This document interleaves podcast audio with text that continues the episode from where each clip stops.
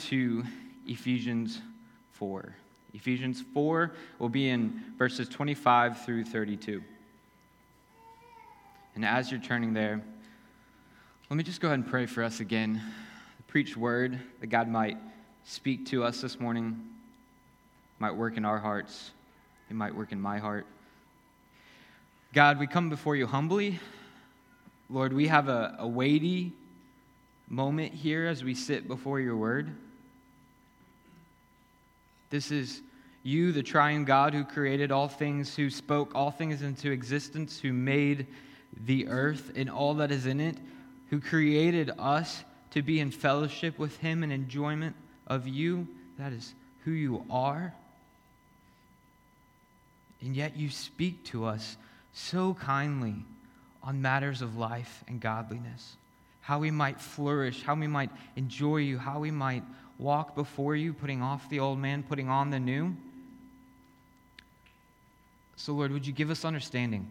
Would my words only be used by you? Would they be your words today? May nothing untrue come out, but rather would we simply be able to gaze into your word and behold your word, be changed as we behold your word. So, Lord, would that happen today? Would you get the glory? In the name of Jesus, we pray. Amen. I was watching Lord of the Rings the other day. Some of y'all are probably like, yes, he's going to bring up Lord of the Rings. It's my favorite thing in the world. Some of y'all may not be as familiar with it. Uh, if you're not familiar with it, you probably grew up in a different country or you were public schooled and lived in a different country. But if you're a homeschooler, I'm sure you've heard of it. In the first movie, Fellowship of the Ring, there's one scene where Frodo and his gang have been somewhat kind of captured by the elvish queen. I would say try to say her name, but I'd probably botch it, so I'm going to avoid that. Something really cool sounding. And they kind of welcome them kind of capture them. And at night, Frodo's like sleeping. He wakes up, and this queen is walking. So he joins her, and they go to this like bowl and she pours water in it, and it's actually a mirror. And this mirror tells you things if you look into it. It might tell you of your past, your present, or even your future. So Frodo looks in, looks into this mirror, and he's terrified. It's his home, it's the Shire, it's where he grew up. It's getting burnt down. His friends are getting captured and killed.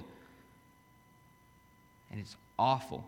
Well, he backs out of it, and the queen says, This is what happens if you fail your mission. This is what happens if you fail your mission. Okay, imagine with me, go out from that to imagine with me, you come to Risen Hope Church, and there's a mirror off to the side. You, you look in that mirror, and it, it shoots you about 10 years in front, 10 years future of Risen Hope Church. And it's kind of dark, you're walking through those front doors. You're not greeted by anyone. Everyone seems kind of cold, a little distant from each other. You come into the sanctuary, and maybe there's half as many people as there is today. They're kind of spread out, doing their own thing. Then the preacher comes up and preaches, and it's a, a sermon not really about the Word of God. It's, it's kind of to tickle your ears. It makes you happy, makes you feel good. You leave, you go on and do life, and you run into these church members throughout the day, and maybe they don't even act like Christians. And then you turn to one of them and say, What happened? And they look at you and say, This is what happens when we don't put off the old man and put on the new man. This is what happens when you, church member, doesn't walk with the Lord or rather gives in to speech that is unkind. You give in to anger, you give in to bitterness. This is what happens to a church. And I think we'll see that clearly today as we jump into Ephesians 4 25 through 32. So read that with me. Therefore, having put away falsehood, let each one of you speak the truth with his neighbor for we are members one of another. Be angry and do not sin. Do not let the sun go down on your anger, and give no opportunity to the devil. Let the thief no longer steal, but rather let him labor, doing honest work with his own hands, so that he may have something to share with anyone in need.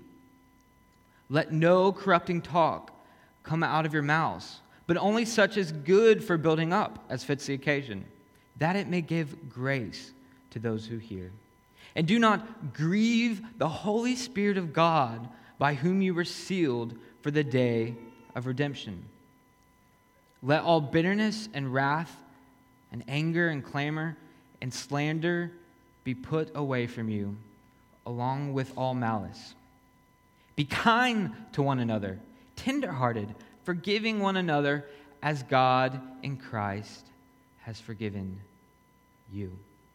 See, early in chapter 2, Paul said that we're his workmanship, God's workmanship created for good works. Ephesians says that we are a new people, we're a new building, we are God's children.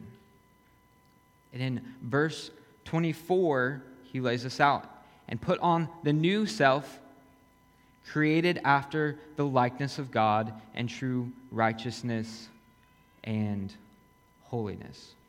So last week, Mike did a great job of out, outlining the big picture of put off, put on. What Paul is doing here is giving us the look, the close up on our lives, a snapshot of our life, and giving us how to be this new man. And I think there's five sections. The first one is new speech.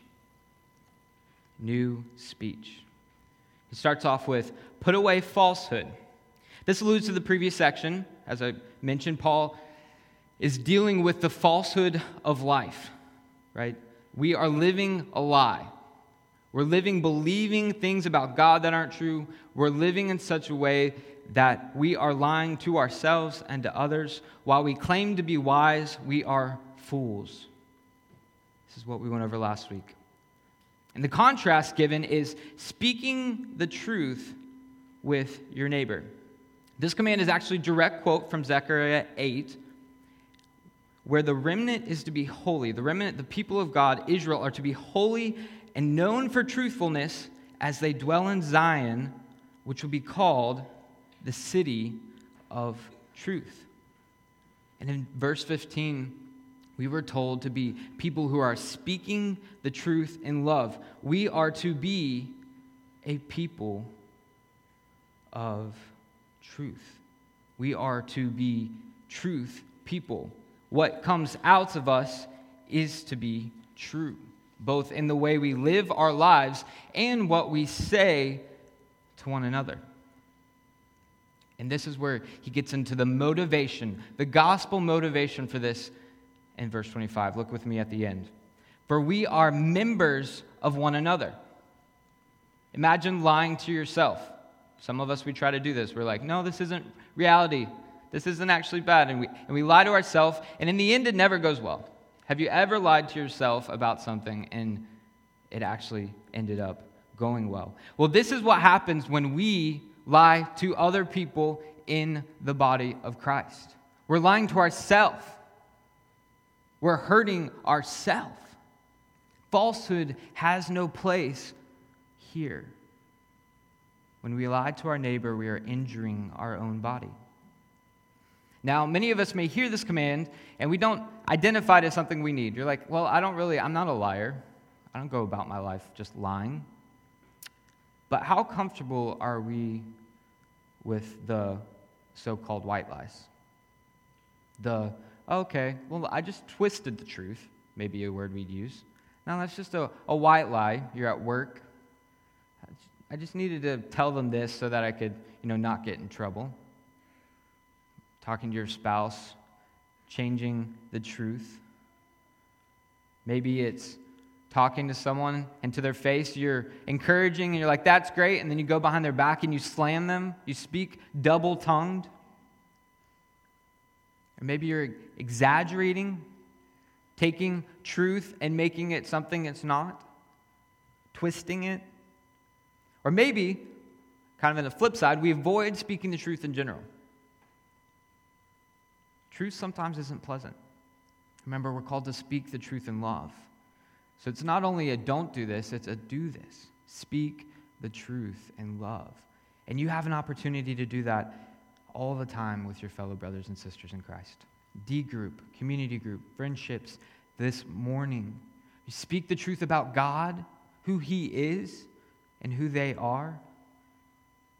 And Paul is not only concerned with speaking the truth, but also speaking the truth in a wise, helpful, and grace filled way.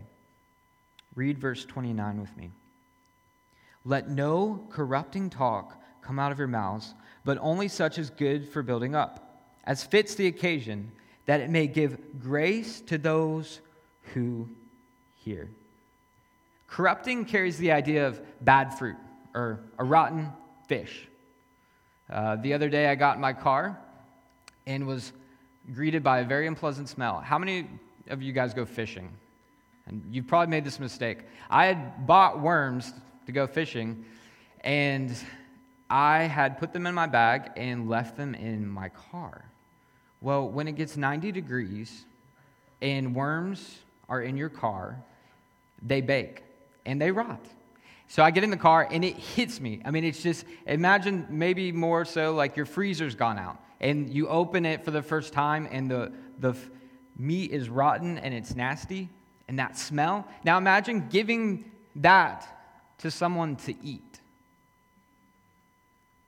That's what we're doing when we speak corrupting words to our fellow members of our body.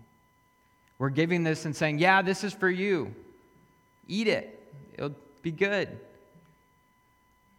What rotten fruit are you giving people in the way you talk to them? Jesus said that we be judged for every careless word we speak.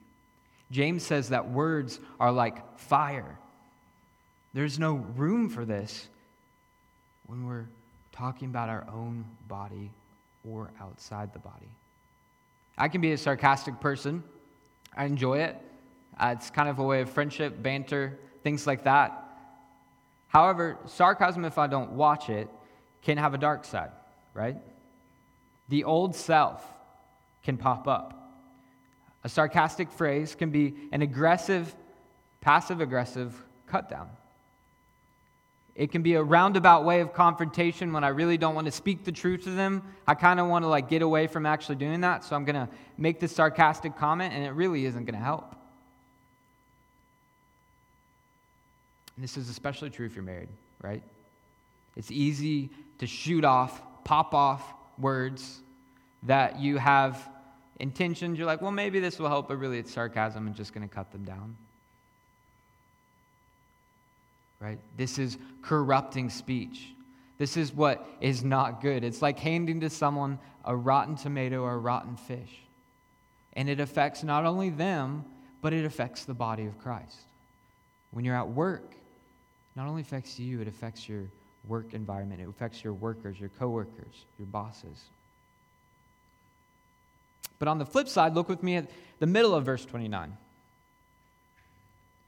but only so but no corrupting talk come out of our mouths but only such as good for building up as fits the occasion. Paul changes the metaphor right from rottenness and stuff like that to kind of this building idea which paul does often throughout ephesians.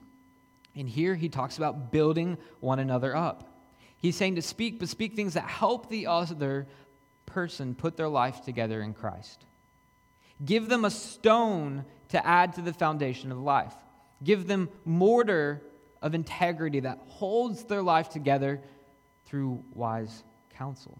And then this is reiterated in the last section when it says that it may give grace to those who hear. Grace to those who hear. And this is an incredible statement, right? Grace is undeserved favor. So Paul here is doing two things. First, he's telling us the way in which we're to speak, right? We're to be gracious in the way we speak.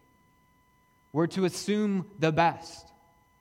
If you don't have all the facts, don't assume the worst, but assume the best in the way you come to them. Assume the best in the way you talk to them. Maybe parents with kids. You assume the worst in the tone that comes out of your mouth when you pop off something that they did, when in reality they were just being a kid and didn't realize it was disobedience.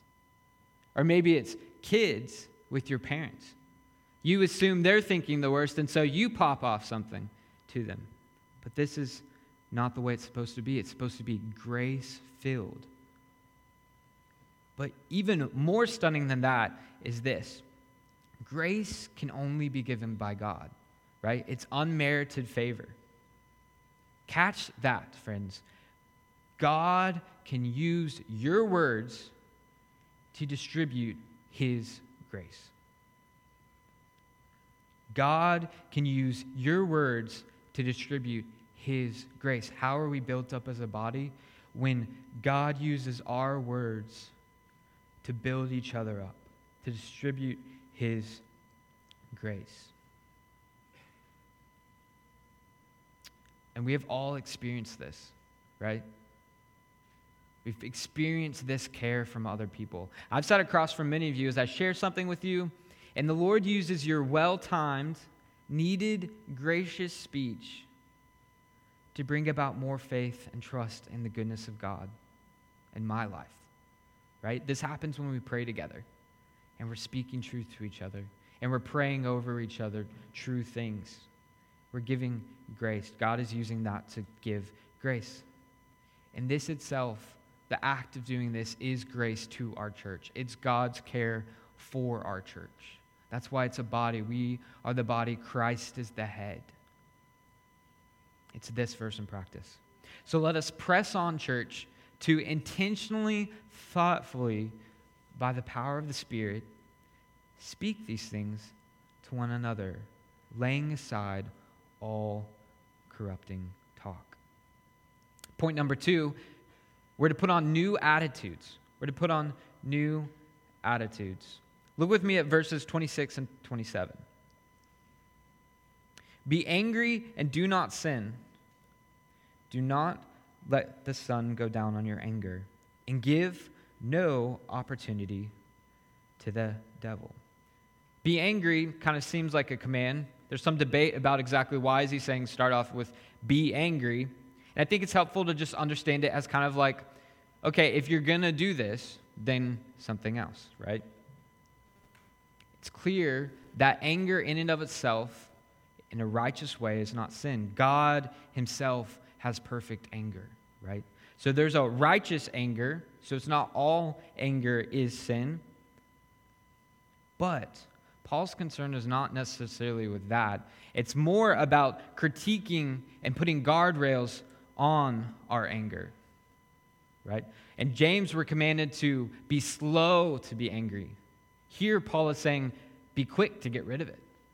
It's a danger.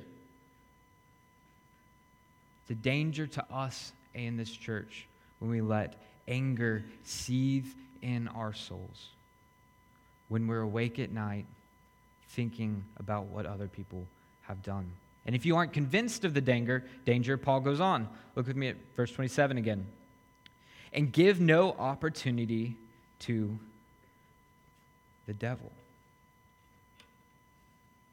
When we let anger foster in our souls, when we sleep on it, when we wake up and the first thing that comes to mind is what people have done to us, when the broken record of offenses is running through the courtroom of our minds, we are giving Satan an opportunity to have influence in our lives and in the church. The word opportunity literally means to give him room. So we are giving Satan a place in our lives and the ability to have influence over us. Romans 12 19 says it in a different way and about something else, uses the same word. It says, Beloved, never avenge yourselves, but rather leave it to the wrath of God. For it is written, Vengeance is mine, I will repay, says the Lord. When it says leave it to the wrath of God, it means literally the same thing to give it room. We're to give room for the wrath of God right? The justice of God. We're not to take it on ourselves, but rather to give it over to God and say, God, you are just, you are perfect, you are holy, and I know that you will bring about justice, whether in this life on Christ taking the justice, or for those who do not repent in the life to come, eternal wrath. So we have two options. We can either give room to Satan by holding on to our anger, becoming bitter, or we can give room to God. You feel the weight of that centered around anger? When you're angry, there are way bigger things going on than just your anger, right? The church is at stake. There's spiritual realities. The stakes are way higher than we often know. So, friends, how are you doing with anger? Are you trying to hold justice in your own hands? Are you a hair trigger for anger in the home? Do you let hurts, maybe it's your family, maybe it's parents to children, children of parents, coworkers, neighbors, are you holding on to those things, thinking that justice has to be accomplished in your mind? Right? That's all you can do. You're just going to run it through your head over and over and over and over again, not actually accomplishing anything. And friends, I many of you have been hurt deeply, right? It's pain that many of us have never experienced. It feels so deep. It's like it'll never go away. You don't know what to do, and the anger just wells back up. You feel helpless, you feel trapped. But God has given us hope. Look at Psalms 4, it will be up on the screen. And this is where this verse is taken from. So Psalms 4 reads Answer me when I call, O God of my righteousness. You have given me relief when I was in distress. Be gracious to me and hear my prayer. O men, how long shall my honor be turned into shame? How long will you love vain words and seek after lies? Selah. But know that the Lord has set apart the godly for himself. The Lord hears when I call him. Be angry and do not sin. Ponder in your own hearts on your beds and be silent. Selah. Offer right sacrifices and put your trust in the Lord. There are many who say, Who will show us some good? Lift up the light of your face upon us, O Lord. You have put more joy in my heart than they have when their grain and wine abound. In peace I will lie down and sleep. For you, O Lord, make me dwell in safety. So, how do we get from staying up at night, wrestling over our hurts and our angers? See, David had been oppressed. He was lied about, he was slandered, he was literally attacked. And how do we get from there to rest and joy and peace more than when wine and food abounds? I think it's summed up in verse 5. Put your trust in the Lord. The lie of anger is that justice is in your hands, it's not, and praise the Lord, it's not. If justice was in the hands of man, there would be no cross, only destruction. Friends, find rest in the cross. Jesus died on your behalf for your sin, undeserved mercy, undeserved grace, undeserved forgiveness. Anger cannot grow in a heart flooded with God's mercy. I'll say that again. Anger cannot grow roots and a heart flooded with God's mercy for them. This, friends, is how you go to bed in peace. This is how you lay down and rest. This is that rest that we were talking about today. The Good Shepherd caring for us. Point number three we have a new work ethic. Look at verse 28 with me.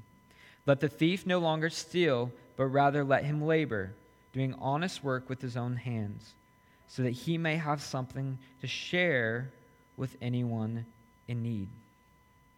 Share with anyone in need. Notice the progression, right?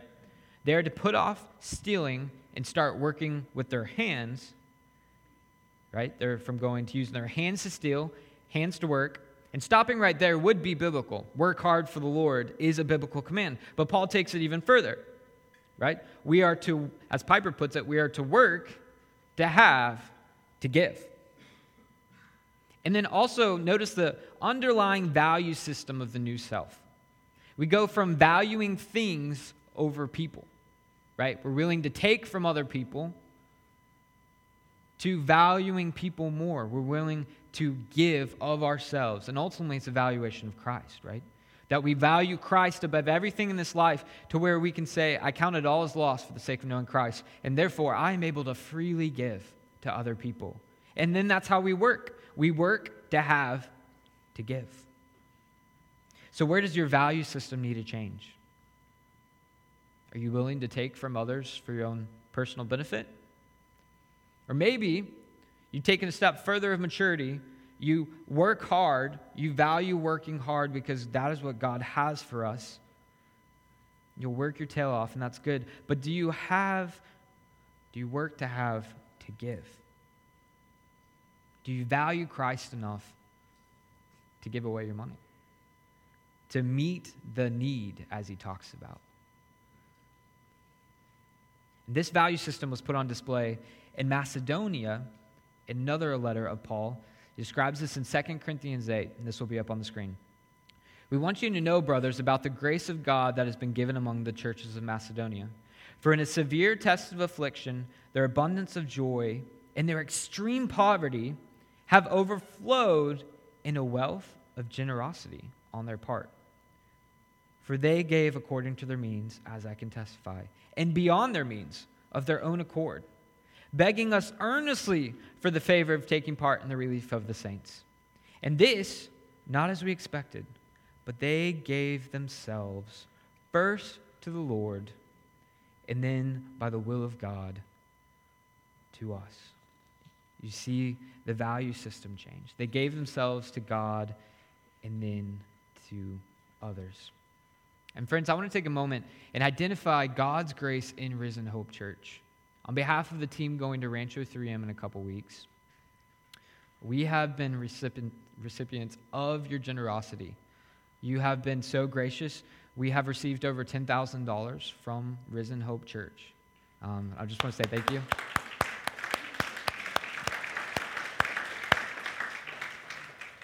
And that is this verse in action. Some of you have given your bonuses, some of you have given sacrificially, right? And maybe hurts the bank account in a big way. But yet you have been generous. You have counted the cost and you have chosen to give. And I'm eager for y'all to receive the grace that comes with that, right? It is truly better to give than receive. And so, friends, we're called to put off the old self of valuing money over people, over others, to placing other people above our own needs. And this is a gift to us. So let us continue to excel in this by the grace and power of God. Fourth point new allegiance. So, new allegiance. When we get to verse 30, um, Paul deviates from his normal pattern of put off, put on, and puts the brakes on in a really heavy, heavy and sobering statement. Read verse 30 with me. And do not grieve the Holy Spirit of God by whom you were sealed for the day of redemption. The word grief means to experience deep emotional pain, sadness, i.e., severe sorrow, grief. It is very intense and hence even used of the pain of childbirth. And what grieves him? You could have debate about is it all the things that are coming before or after? It's all of it, right? It's whenever we don't choose to walk in the life He has for us. It's whenever we choose the old man, choose to wallow in the rags that we once wallowed in. And we grieve the Holy Spirit of God who is in us. So when we say something with a biting tongue, sinfully anger, bitter, or exaggerate. You grieve the very God who saved you. And notice the connection with verse 27, right? The idea of letting Satan in. So you've got this letting Satan in while almost stiff arming God, right? We're letting the wolf in and saying, okay, we don't need you, shepherd. That's the realities at stake when we choose the old man over the new. We are grieving God. And He is a faithful Father. We are the kids that go kicking and screaming, yet He holds us tightly. He loves us too much not to be grieved, right? If He didn't care, He wouldn't be grieved. But He is faithful to us. He holds on to us. And notice the last half of that, right? We are sealed by Him for the day of redemption. His love is not temporary or fleeting. The living God has purchased us, is what the Bible says, and made us a new creation, given us Himself in the Holy Spirit. Earlier, we saw in last week that He has taught us Christ, and truth is in Christ. He has placed us in Christ. He has given us every spiritual blessing in the heavenly places, and all of that is sealed by the Holy Spirit, right? It is sure, it is steady, and it's not just sealed for a time, it's sealed for the day of redemption, right? When we will be perfect, when all the old rags will no longer be there, but rather we will be walking in the new man. He's faithful, faithful. So, the same one who holds us so tightly, how flippantly do we turn on him? Friends, where do we need to be aware of God's presence and the way that we live our lives? Does it grieve him? Are you even aware when you grieve the very God who has saved you? Ask that question of yourself today. And if not, ask the Lord to show you why. Why is your heart so hard that you're not attuned to grieving the very God who has saved you, who has set his love on you, who will never leave you or forsake you? He's not like us. He doesn't turn on us throughout the day, right? But we so flippantly turn on him. Point number five we have a new relationship to others. I'm going to try to speed through this last one. We've got a lot here. Okay, read verses 31 and 32 with me. Let all bitterness and wrath and anger and clamor and slander be put away from you, along with all malice. And then verse 32 Be kind to one another, tenderhearted, forgiving one another, as God in Christ forgave you. First listed as bitterness, dealing with the heart, right? This is the prison cell that we put ourselves in when we will not let go of our anger. So, are you a bitter person? Is there church hurt that is festered in your heart that keeps you from relationships in the church? Are you bitter? Do you have a list of wrongs that other people, your spouse, your children have committed against you that you hold against them that comes out in conversations? Right? You start clamoring, as we'll see in a second, having a shouting match. Is that the way you live your life? Is there wrath or anger Paul mentions these again for a reason. You notice the repetition? He dealt with anger. He gave us a reason not to be angry. And then he comes back around to it. Why? Because these are the things that destroy a church. And he says it cannot be with you, it cannot be among you. I was listening to Piper on this topic, and he was talking about he doesn't think that money and sex are the two main things that tears churches apart. Well, he does think they're a big thing, but he thinks even more than that, it's anger. That anger and bitterness, and I can testify to that, are some of the most, if not the most, reasons that church, churches tear apart. And so it's serious. We have to take it seriously. They're deadly to the soul, to the workplace, the church. You know, it's kind of like the Lord of the Rings, right? The idea of the ring is that it gives you power. That's why people want it. That's the draw to it. But what happens when you put the ring on? You actually are more not in control right? Sauron comes in and puts his eye on you, and you may be invisible for a little while, but there's this draw, and he influences power over you. That's what anger and bitterness and wrath and all these things do to us. We think we're wearing the ring, the ring is wearing us, right? They're dangerous. They have no place in the people of God, they have no place in our lives. The other things are clamor, slander, and malice. I'm going to go over this real fast. Clamor has the idea of a shouting match. Slander, to vilify and lie about someone or attack their reputation. And malice, ill will against them. So it goes from the heart issues of bitterness, anger, wrath to these outward reactions, right? We're shouting at each other. So, where is this in your life and where does it need to be put away? And then on the flip side, verse 32 be kind to one another, tenderhearted, forgiving one another, as God in Christ has forgiven you. Notice the call isn't to do something. If you're lost here today and you think this is a bunch of lists of do's and don'ts, you've missed it, right? If you don't know exactly what Christianity is about and you think Christianity is about do's and don'ts, you've missed the whole point. This is about God creating new people. We've been changed. We are to be kind. We are to be tenderhearted. Right? We're to be forgiving one another. This is who we are. This is the new person. And then how do we get there? How do we get from the, the angry person to the tender-hearted person? How do we get from the hard-hearted person to the tender-hearted person? Well, in verse 24, it says that we are called to renew our minds and verse 32 tells us what to renew it with. The end of verse 32. Right? God in Christ forgave you. We're to forgive others as God in Christ has forgiven you. You who deserved hell, you who were in rebellion against him, you were his enemy, the God who is holy and his wrath that could be perfectly poured out on you and judged for all eternity, forgave you. It's the overflow of his love. His perfect patience being poured out on you. His tenderheartedness, his kindness resulting in your forgiveness, right? His tenderheartedness towards us is what results in our forgiveness.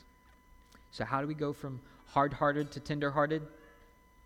What do we do when we fail, right? In the day to day, when we wish we were putting on the new man and we really picked up the old man? What do we do? We cling to the mercy of the cross and the Savior who died there on your behalf. We ask for His power and watch as He replaces our old garments with the new. So, Risen Hope Church, what do you want to be like in 10 years? If you looked in that mirror and 10 years down the road, what do you want it to look like? And more importantly, what does God want Risen Hope to look like in 10 years? And this would be the answer a tender hearted people walking in the power and the presence of the Spirit, helping each other look more like Christ. And friends, each one of you are a part of that. Each one of you affect that. This is a letter to a church of individuals who are called to this mission. This is your mission. This is the mission God has given us. So, friends, that's a lot. But what is one area one part of the text that God is calling you to repent, to turn, put the new man on. Take home one. In your D groups, discuss one thing. We don't want to run over, run past what God is doing in our hearts. It can be easy to hear these things and then walk out not be doers of the word, resting in the gospel. So, what is one thing you can take away? And maybe you look at this list and you're like, that's not me at all. I've never experienced the new man. I've never experienced any of those things, the putting on this. I'm really the old man. You've never truly been born again. You're broken and you know it. Don't know Jesus, not been transformed by him. Today is the day that you can turn. You can turn from your sin, sin and turn to Christ. Right? He is tender-hearted, forgiving us if we come. Let's pray. God, uh, we thank you for your word. We thank you for the way you care about us, that you don't only give us do's and don'ts, you give us gospel motivation, that we are your children, that we have been purchased by the blood of Christ, that you have paid our price on the cross, that we don't deserve it. Lord, and I ask for this church, ask for Risen Hope, and for the visitors who are going back to other churches, that they would be means of grace to their church. That bitterness and anger and clamor and malice and slander would all be put away, but rather that they would walk in the tenderness of heart towards each other, that they would be kind to one another, tenderhearted, forgiving one another as God in Christ has forgiven us. Lord, may I be that person. May we be that people filled with your Spirit So, Lord, empower us by your Spirit for the glory of Christ. In the name of Jesus, I pray. Amen. Real fast before we dismiss, you've got pizza